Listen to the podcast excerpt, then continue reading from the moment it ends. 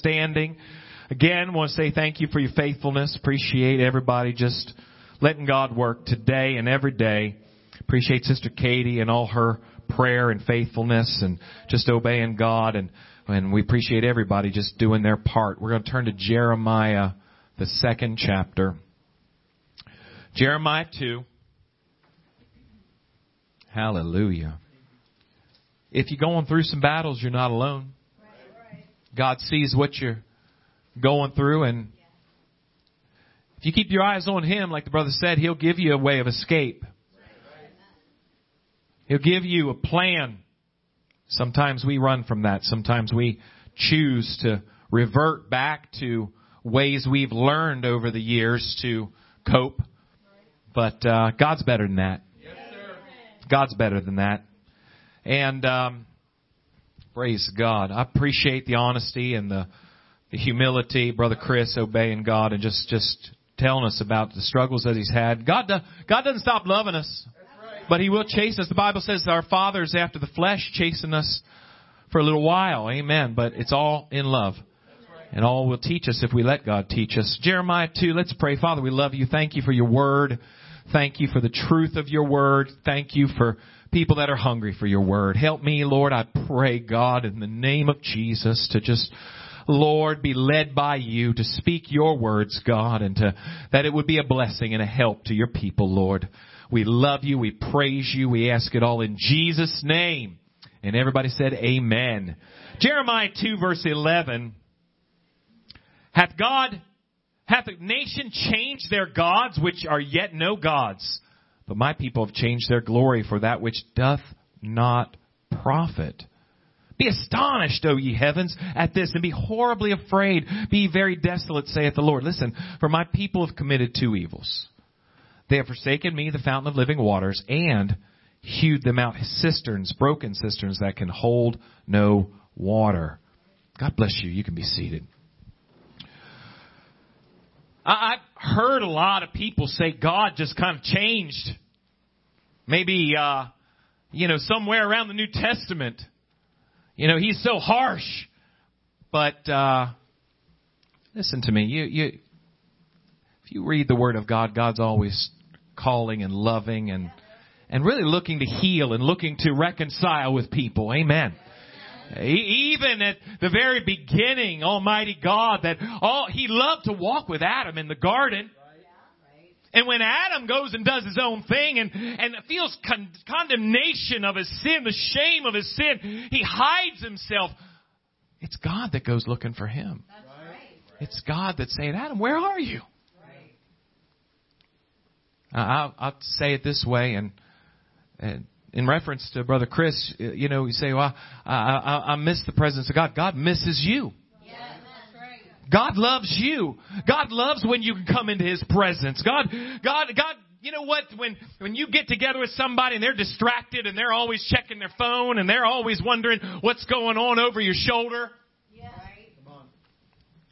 God feels that way when we come into His presence and don't just give Him our full attention. He loves us. I want to preach something this morning that really years ago, kind of getting to a place. I know some of you say, don't kid yourself, you've been there for a while. Getting to a place of age where uh, I've got enough gray hair on my head that I can tell you that I, I've seen how things used to be. And there are a lot of changes going on. My wife and I had quite a discussion just yesterday. Seemed like it went on for quite a while, just driving together and talking about things that we see happening in light of of living for God and Scripture, just the way things go in our culture and in our community and and in church. Praise God. What I want to talk to you today should be a no-brainer. Should be just the most basic kindergarten understanding of of the Bible and and, and living for God. But because of a modern day and because what we see Jesus said, the strong delusion and the, the, the deception that's going on, sadly, where once it was common for people from pulpits to say, we must repent of sin in the community, in the nation, in the church. That repentance that Jesus talked about, turning from sin and turning to the cross, turning to God. There are many of the largest modern churches today preaching against repentance saying that it is law keeping legalism, works based salvation. What I'm telling you is that a heart that can say, I'm sick and tired of, of trusting in my, my will and my ways that is just pulling me down and, and binding me. I gotta, I gotta change my mind, change my direction. God, will you save me? That's not saving yourself with works. That's, that's a turn and a change of mind that Jesus said, except you repent, you will likewise perish. This Bible is all about Jesus. He is the main character. You say, well, brother, you are kidding when you're talking about kindergarten. You're going into preschool.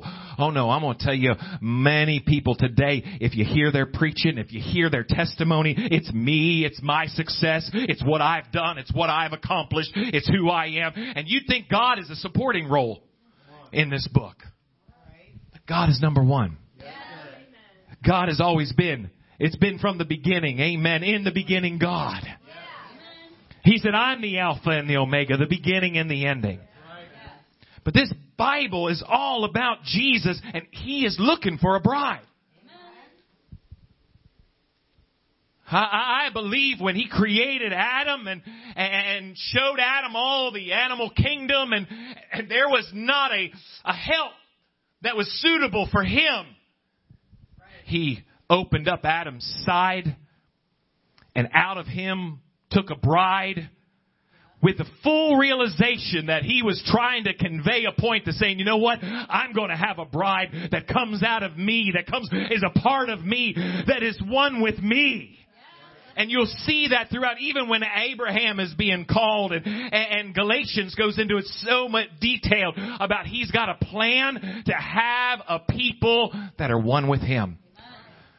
But we are a supporting role. We are so important to God, and this is what the Word of God is about, how He's seeking a, a, a church, a bride, a people that will spend eternity with Him. But when we turn it around and get ourselves serving and looking at the creation more than the Creator is when we get mixed up. It's when we get confused. We are to yield to Him, to, to, to find His will. We, we are not looking for God, you bless my will, you bless what I want, you, you bless what I like, but we are to yield ourselves to Him and say, God, you're God and you don't need me, but thank God you want, thank you, that you want me, that you care about me. And I'm not here to convince you of what's right and wrong. I'm, I'm here to say I've got it mixed up and confused myself and I need direction. I need light. Let your word be a lamp unto my feet, a light unto my path. I'm not here to suggest how God runs the universe, the world, the nation, or my home, or who I am. I'm here to say, God, teach me. Let me become like a child. Let me just be able to say, I don't know everything. I don't know. Uh, I, I, if I do my will my way, I know what happens. I've learned that lesson enough. I'm going to stumble, fall on my face. You just keep teaching me.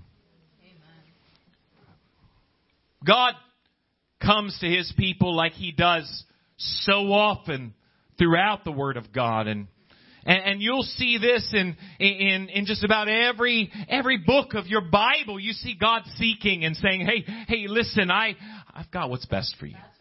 I've got life. Even in, in that day of the law and, and, and the stone tables hewn out for God and written on by his finger, he said, choose life. Don't choose death. God sees his people running from him again. Sees his people rebelling, choosing their will, their ways, choosing sin, choosing the, the idolatry of the nations around them. How, how sad is it that God says, I'm going to give you something better. I'm going to set you as a city on a hill. I'm going to bless you. I'm going to give you truth. I'm going to give you something worth living for. And you're going to see all the world around you so depressed and so bound and so, so just empty. And I'm going to give you the real thing. What they're seeking for, I'm going to give you. And I'm going to sit you as a city on a hill to shine and show everybody what they can have too. And you see them time and time again. You know what they told Samuel? They said, Give us a king so we can be like all the other nations. He said, God's your king. God's never done you wrong. Samuel got discouraged. He took it personally, and God said, They haven't rejected you, they rejected me. What was their problem all along? They, they didn't want to be different. Even though different meant, can I say better? That seems like such an understatement.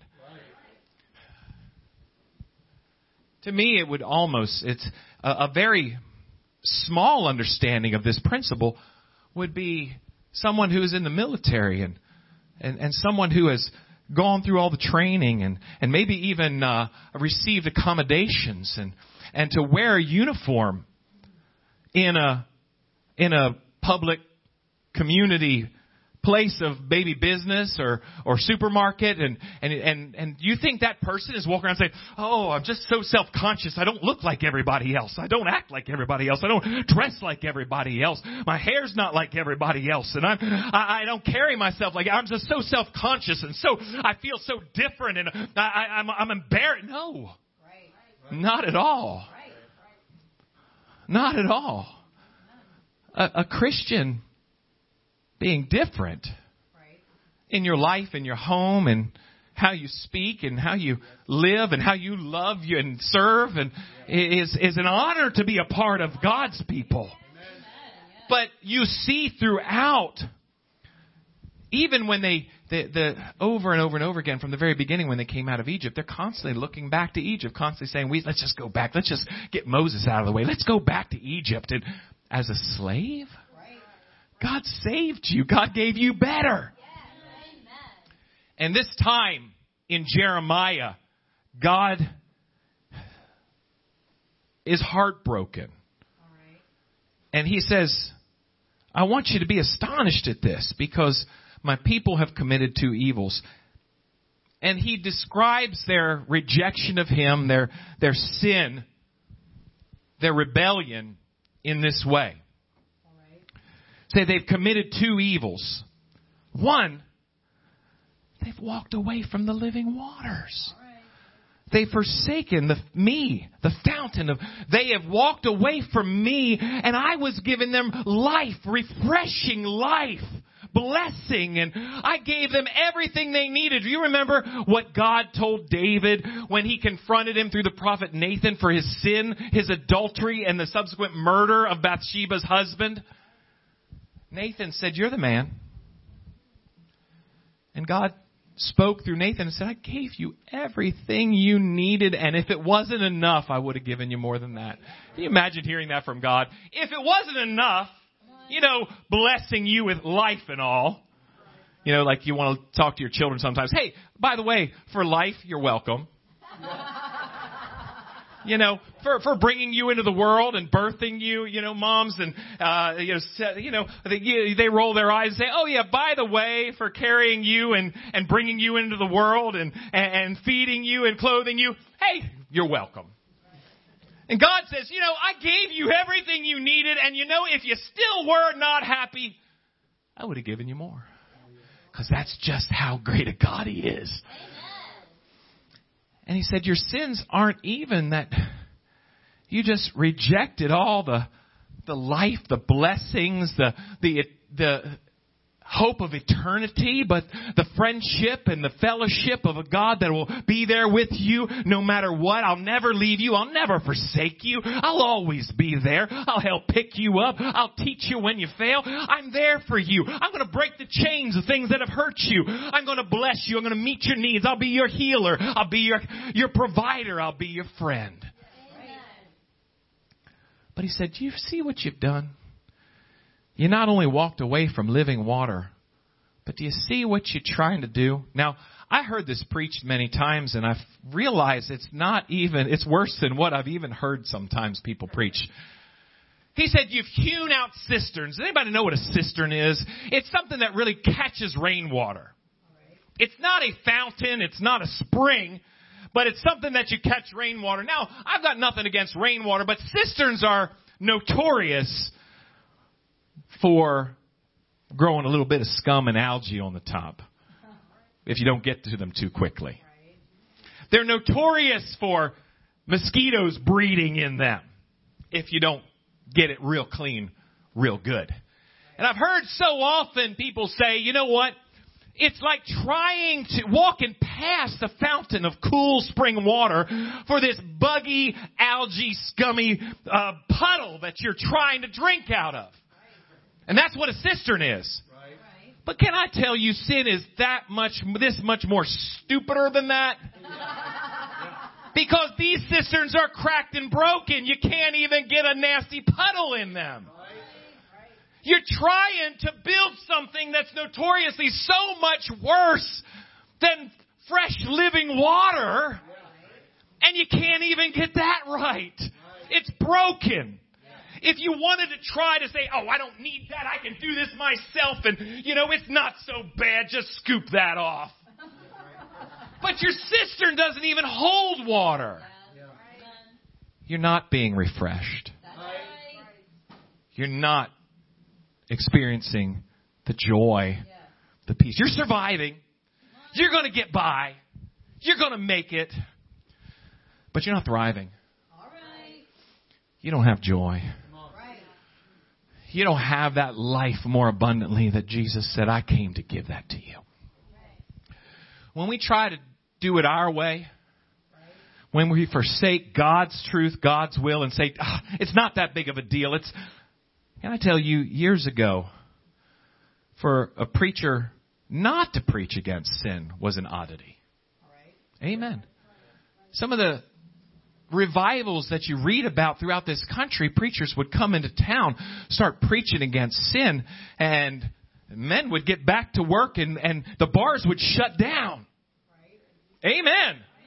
They they were more worried about getting home and and and and the husband and the wife and the children now being a happy family and working together, getting their bills paid and not spending it on on booze and all kind of sin. Those things happened regularly. But now there is false doctrine that acts like God says, ah, "It doesn't matter. I love you anyway." He does love you. He cares about you. But this idea that you can forsake His blessings and walk away from that not affecting Him or you, it's false. God wants to break chains in your life. God wants to put some peace in you. God wants to take away that darkness that haunts you and the, the, the, the, the guilt and the, the pain of your past to lay it to rest once and for all and to fill you with joy unspeakable and full of glory. Sin robs you of that. I said sin robs you of that. We're living in a day where where we see the community and and we see sin and all around us and and uh, some things. Uh, who knows? Maybe tonight I'll go into more detail of it, but things that just are reminiscent of Sodom and Gomorrah. And you know that God is coming soon. You see things, the signs of the times all around you. The Bible does not tell us that when we see evil start to thrive in the land, that who are we to judge, as many say.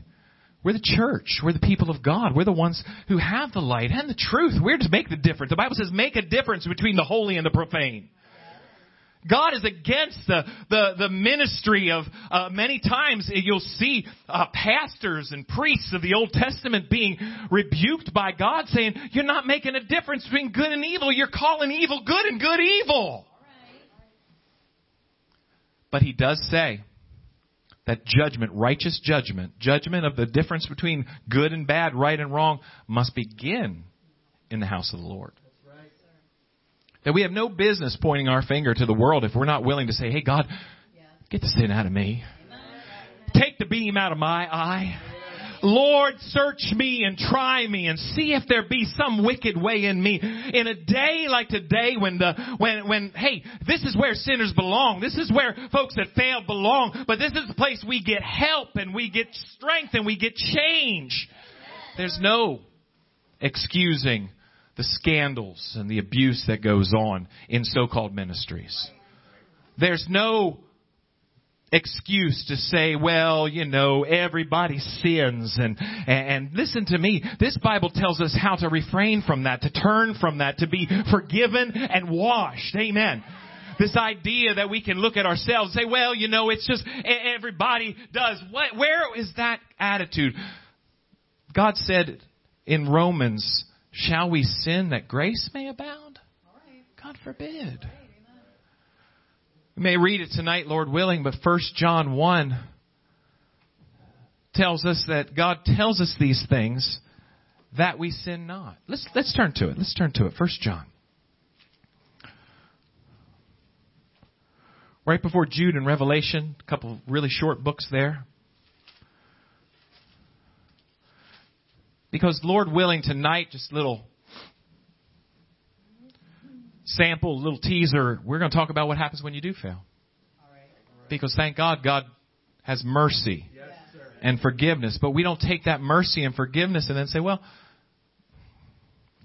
ah, we sin. That's no big deal. God says, you've committed to, you've walked away from me, the fountain of living waters. First John well, let's start in verse 2. We'll get back in 1 tonight, Lord willing. My little children, these things write I unto you, that ye sin not. It's God's will. I'm giving you instructions so that you avoid sin. I'm telling you these things to save you from the trouble that's going to ensue when you do forsake me, the, the source of living water. I want to help you avoid all that. But it's not over. And if any man sin, we have an advocate. I'm so thankful for that. So thankful for the mercy and the grace. But that is never to be an idea that says, well, don't, don't, don't worry so much. Don't, don't take it so seriously. Listen, God, God is plenteous in mercy. He delights in mercy. You know what that means to me? Say, what do you enjoy doing? Well, I like taking walks and I like to sit out on my porch and I like to fish and I like to, you know, play games with my family. God says, I like to have mercy on people. I really enjoy that. I like taking a life that's broken and hurting and pick them up and clean them off and say, no, I still love you. Amen. But that is never, never, never to be an attitude in us to say, oh, he loves mercy. I'm going to give him plenty of chance to have a good day.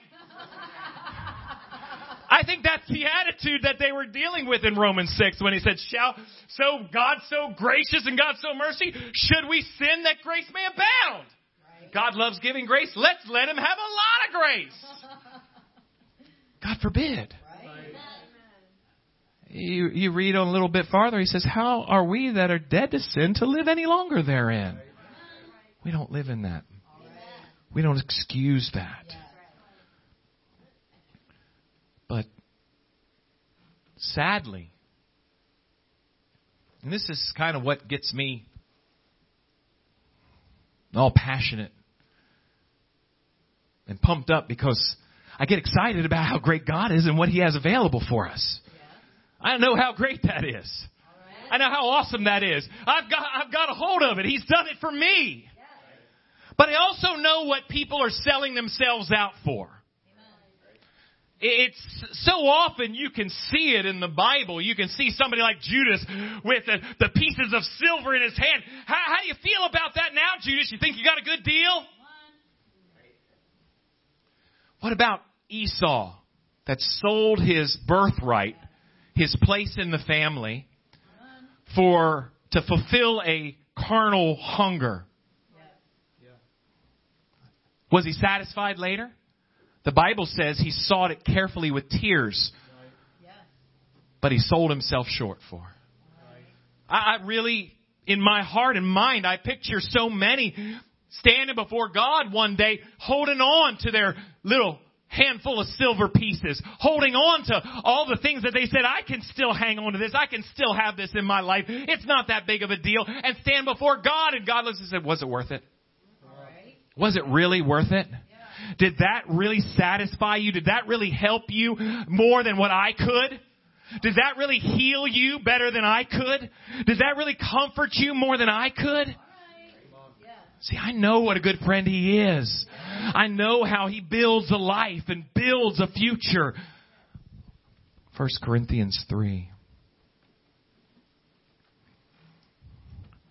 1 Corinthians 3 talks about us being the temple of God. What's hanging in the temple? Sometimes we need to, you know, Jesus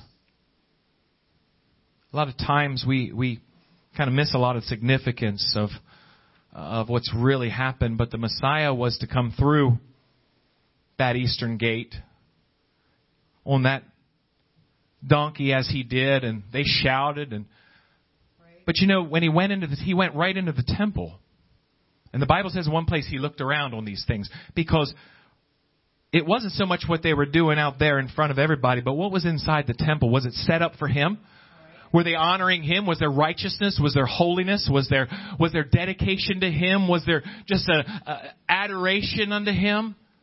They were money changers. They were more interested in, in, in making a buck. They were, they were oppressing people, the poor people that, that couldn't afford that. They were making them feel terrible and, and, and he got angry. And he walked out and walked up on the mount and wept and said, This was your day.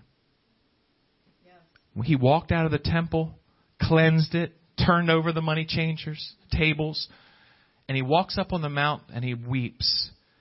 And he says, Oh, Jerusalem, Jerusalem, how oft would I have gathered you as a hen doth her chicks, but you didn't want it. And you're desolate. Your house is left empty. You're desolate. You're empty. I see what I wanted to be in your life. I would have protected you. That's, that is a direct reference to Psalm 91 that we are singing about. That he that dwelleth in the secret place of the Most High shall abide under the shadow of the Almighty. I, I, I heard a, a woman, very heavy accent that I worked with one day came up to me. She said, I was reading Psalm and and I was reading it to my daughter, and she had a very, very thick, heavy African accent, and she said, she said, uh, I, I read this. Does God have wings? Does He have chicken wings? Because he's he's referring to a to a hen, and I said that's a beautiful picture of God protecting us from the predator, holding us close in safety. And Jesus said, "But you would not. You didn't want that. You chose." They had a church, they had a temple, they had business, they had had but they didn't have him. Look what it says in 1 Corinthians 3. Know ye that ye are the temple of God, and that the Spirit of God dwelleth in you. Your life is to be set up as a, a place of worship unto God. Say, well, brother, I, I don't know what you're saying. I'm not perfect. Nobody's calling anybody to be perfect. I, I, but if I read my Bible right, a heart that is yielded to God, that just walks one step at a time in Him. And if you stumble, you get it right. You get back to God. You call on Him. Don't take it lightly. Just, but just make it right with God. Is a, is not a life that's just living sin after sin after sin in, on purpose. Know ye not that ye are the temple of God, and the Spirit of God dwelleth in you? If any man defile the temple of God, him shall God destroy, for the temple of God is holy, which temple ye are. God dwells in us. We ought to take that seriously. We ought to take that with honor, with, with thanksgiving. Yes, Say, God, this is, I belong to you now. I've been called uh, all my life, my past. You know why we bury it? Because it's old. It's, it, it's, it's, it's, it's past. It's, it's not who I am anymore. Bury it. It's dead now. It's not who I am. And God begins to take you as a, as a newborn baby on a journey to, to to just start taking things and oh, I'm going to take that out. Oh, you don't take that away from me like a child with a with a little blankie. I got something better for you. You know, there's some things in my life. It's it's. I, I don't think I really care to even have a discussion about. Is it going to be uh, a, a matter of heaven or hell? Is this a horrible moral infraction, a iniquity of sin? And no, it's just uh, old things pass away. God loves me. I'm part of Him, His family now, and and sometimes God says, oh, "I've got something much better for you than that. I'm going to show you a better way." Amen. If any man defile the temple, I want my temple to be clean. I want God to be set up in it. I want my life to be submitted to Him. It's a different life. If you're trying to live a life just kind of doing, uh, uh, giving Him a little bit of it and, and holding on to so much more, you're going to struggle. I want to show it to you here in, in 2 Corinthians, the sixth chapter.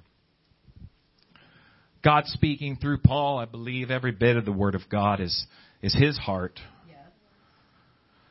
And he says in 2 Corinthians 6, 11, Oh, ye Corinthians, our mouth is open unto you, our heart is enlarged. Do you hear that? That's God's heart in the preacher. He said, uh, My heart is going out to you.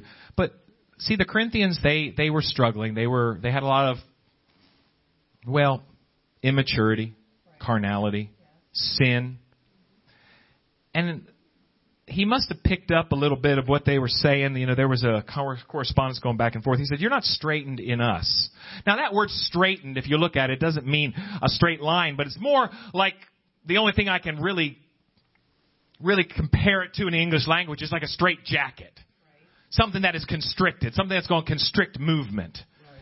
Right. And they're talking to Paul and saying, You're tying us up. You're making it so hard. There's so many rules. Wait, wait, wait. You're way off track. It's not rules, it's God saying, Here's what's better. Here's what's better. There's so many choices in the day for anybody who's, can I say, an adult or aspiring to be one, trying their best. There's a lot of things that, that are just better. And when God says, let me take that away. That's that's sinful. That's that's hurtful. That's bad. That's not a rule that you have to say, oh, you're just tying me back. I can't do everything I want. You know, make me drive on on this side of the road and make me stop at intersections. So many rules. I don't know what to do. Ah, uh, you'll be safe if you just pay attention. It's not that big of a deal.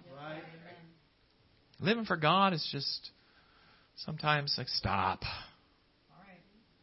That's, that's, you're going to get an accident. Just stop there. When you start getting it in your mind, look what he says. You're not straitened in your, in us. You're straitened within your own bowels or we're deep inside of you. That's where it comes from. When you're fighting with God, not just yielding your life to Him and saying, okay, God, everything, here it is. Just lead me. He's not going to overwhelm you.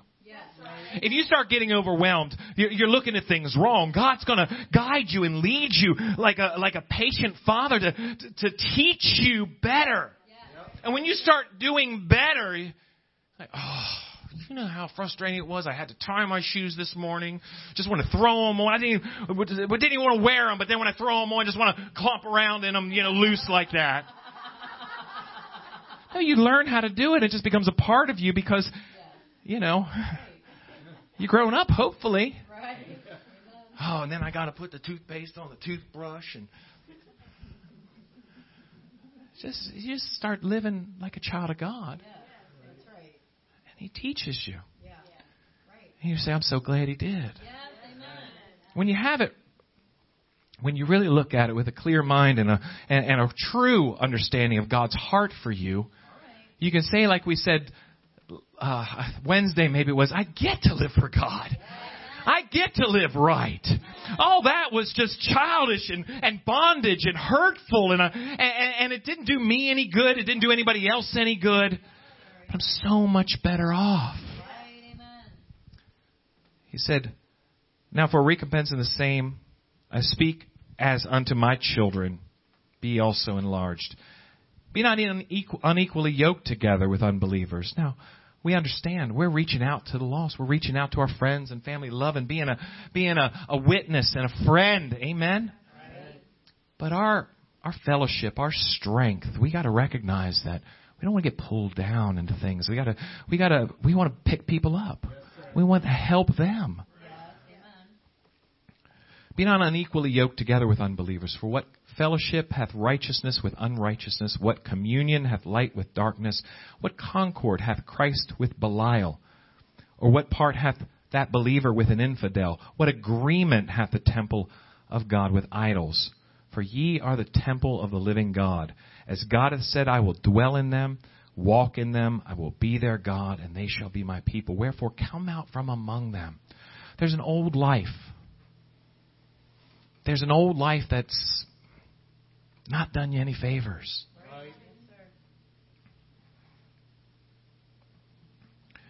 It's it's brought bondage in your heart and in your mind, hurt. And, and God wants to liberate you. God said, I want to make you free. God wants to take things that you feel like this is just who I am, how I am all my life, and God can change that and put some something in you that is an abundant life, a joy. More than your best, more than everybody else. It's God in you. It's so amazing. But he says you got to come out from among them. Got to come out from among that old life, that old, the, the, the old habits, the old sins, the old ideas that it's okay, it's all right, my way. No, God's way. So good. This Bible is full of His blessings. And He said, I will be, as we've come out from among them and be a separate, saith Lord, and touch not the unclean thing. I will receive you and be a father unto you. God's so good. God's so good. There's a, a story in the Old Testament, a, a prophet named Hosea that has a very, very interesting story about his life. His life, God said, I want you to be a picture. Not only do I want you to know what I'm going through, I want you to know my heart. But I want everybody watching you, when it's all said and done, you're going to be able to preach to them my heart like you never have because I'm going to put you through some of the hurt that I feel. And he said, I want you to go out there I want, to get, want you to go get married. Really? Who's the one? I want you to marry that prostitute, Gomer. I want you to take her out of that old life that she's in. And I want you to give her a home. I want her to be a part of your family. I want you to show her devotion and love and kindness. And Hosea says, Yes, Lord. Brings this woman into his house and becomes a husband to her, loves her, gives her a home and a, the security of, uh, uh, of that home and, and provides for her. And the Bible says that Gomer goes out from that home and in biblical language plays the harlot. Comes back expecting children from her harlotries. And God says, Take her back. Bring her back into the house. Her children aren't your children. But you come back, bring her back and love her and be a husband to her. And you tell people how it feels.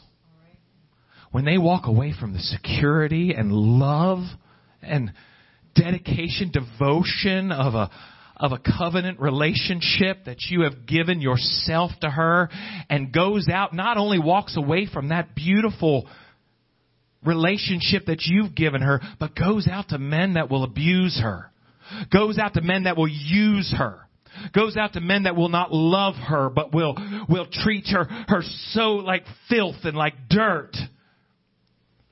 Let them know that's what it's like when they walk away from me let them know that I have pulled them out of sin and loved them when they weren't lovable. I care for them and made them a part of my family, my mercy and my grace and, and, and to walk away from that. But I'll take you back. I'll love you and I'll, I'll forgive you if you'll just come back to me. I believe Hosea could, could really tell them about sin and what it means. And I believe Hosea could tell them about mercy and grace and what that means. When we recognize that God is the, the main character, when His love and His kindness and His seeking out, and so often those that in this day that call themselves Christians have gone after their own idols, their own will, their own ways, and say, God, you're just going to put up with me because you're just a great, a great guy, and and don't realize that God has said, I, I'm going to give you a family. I'm going to give you a life. I've got, I've got a new way to do things and it's so much better. You're going to love this. Look at the way. He said, I've gone away to prepare a place for you. Where I am, there you may be also. You're going to love it. I've made it just for you. I've got a life. You know what? It's not going to seem like very long. You're going to be there with me. But until then, I'm going to give you gifts. I'm going to show myself to be real to you time and time again. Everything you need, just call on me. I'll be right there would we walk away from that? Why would we say, you know what, God, I love that, but you know, there's some things from my old life that I really think would be nice in this. Jesus said, when we pray, Thy will be done on earth as it is in heaven. Sometimes we need to look around our lives, look in our hearts, maybe sins, habits, fears, whatever it might be, and say, is this really what I'm going to bring into the house when I move in in heaven. It's a good way to look at things sometimes. Is this really going to be something that's going to be brought into heaven? Is this something that should be brought into the temple? Is this something that I should bring into the house of God? Something that I should, that God should, that lives in me? God, I want it. I want it to be clean. I want it to be something you love. Uh, it's so sad to me when people say, "Oh yeah, God wants to have control over you." What a what what a what an ego, what a power trip that is. When God loves you and is setting things up with you in mind, to bless you, to, to love you, to, to make you finally feel like you're a part of a family, part of something eternal, something greater than everything you've ever had, and all the things that hurt you, bound you, things that are killing you, He's going to take out of your life. Oh, thank you, Jesus. We ought to thank Him every day that we get to be a part of His family. That's why Jesus was able to use things words like this. He said, if your right eye would cause you to stumble, it'd be better you didn't have it. Because what I have for you is that much greater. He said, if your right hand would cause you to stumble, it'd be better you just get rid of it. He's not advocating self-mutilation. He's making a point saying, come on, this is better than anything you've got. When God says, I'll pour out my spirit, I will live in you it's worth saying, God, just take, take my life. Take all of me. Can we bow our heads in prayer, please? God offers so, not just heaven, but a life that is full of His love, His healing, His forgiveness.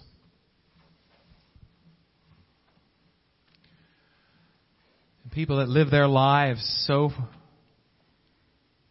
so far from him, so willingly just holding on to the things. But you know what the Bible calls that old life? In one place it says it's like a dog that that goes back to its own vomit. For a child of God that sees how great a home how great a life God has prepared for them. That's exactly how He sees an old life that He walks away from. Lord, you're so much better. Hallelujah. Hallelujah. I want to talk tonight, Lord willing. I feel like there does need to be some balance in this message. That there is an advocate that will forgive you. There's a God that will cleanse you and is ready to forgive you. He wants to show you mercy. But sadly, in a day like today, there's many that have just gone on their way and said, well, I'll just kind of roll over in bed. I'll say a quick prayer. God, if I did anything wrong, I'm sorry today.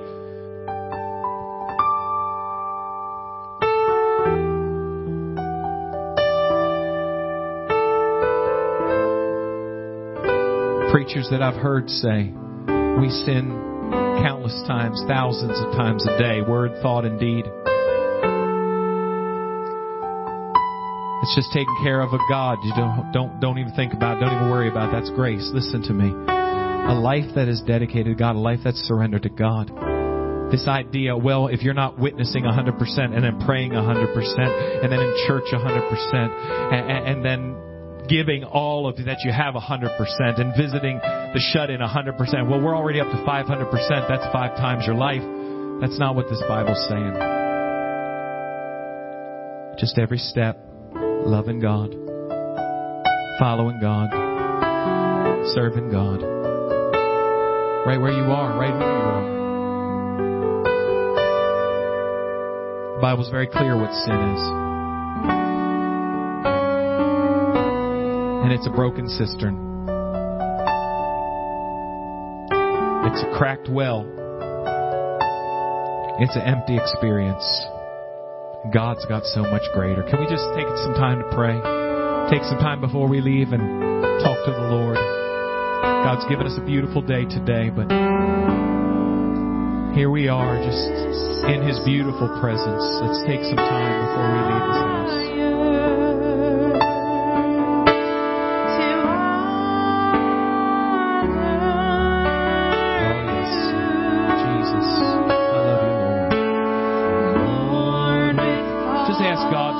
Search my heart. Search my heart. Search my heart, God. I, if there's something in my life that's holding me back, something in my life, God, that's that I'm holding on to, that you're telling me just to lay down today. The book of Hebrews says, lay aside every weight and the sin which doth so easily beset you. That same sin that continues to attack you, lay it aside, lay it down. There's help for you, there's mercy for you. If you're dealing with guilt, if you're dealing with condemnation because of sin in your life, because of failure in your life, we want to help you tonight. We want to preach to you how to know your sins are forgiven, how to move on and for, receive that and forgive yourself live in the shame of that anymore.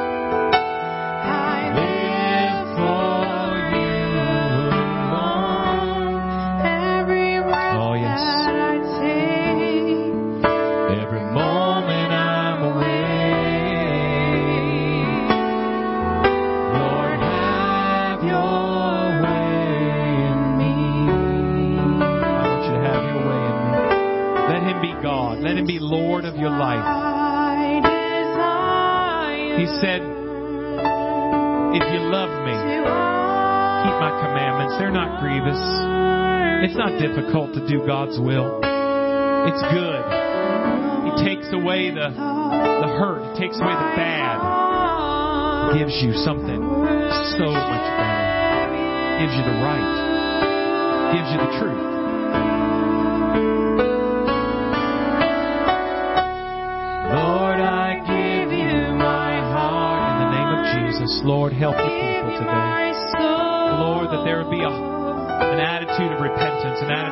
Surrender to you.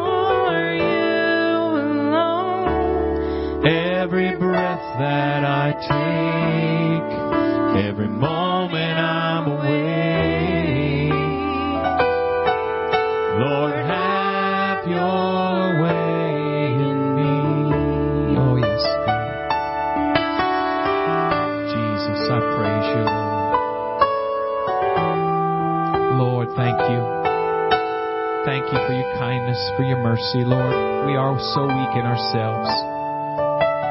We need you not only to wash us, but to fill us with your strength, with your life, God. Help us to understand, God, It's your heart to save us. It's your heart, Lord, to cleanse us of an old life and give us a new life, an eternal life. One that's full of joy, peace, love. God, thank you.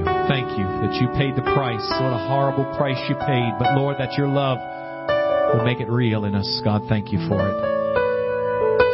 Can we all stand, please? God, thank you again for just this time we can be together in this house. This time we can be together in your presence and your word. And God, now go with us. I pray, keep us safe as we travel. Keep us in protection and good health.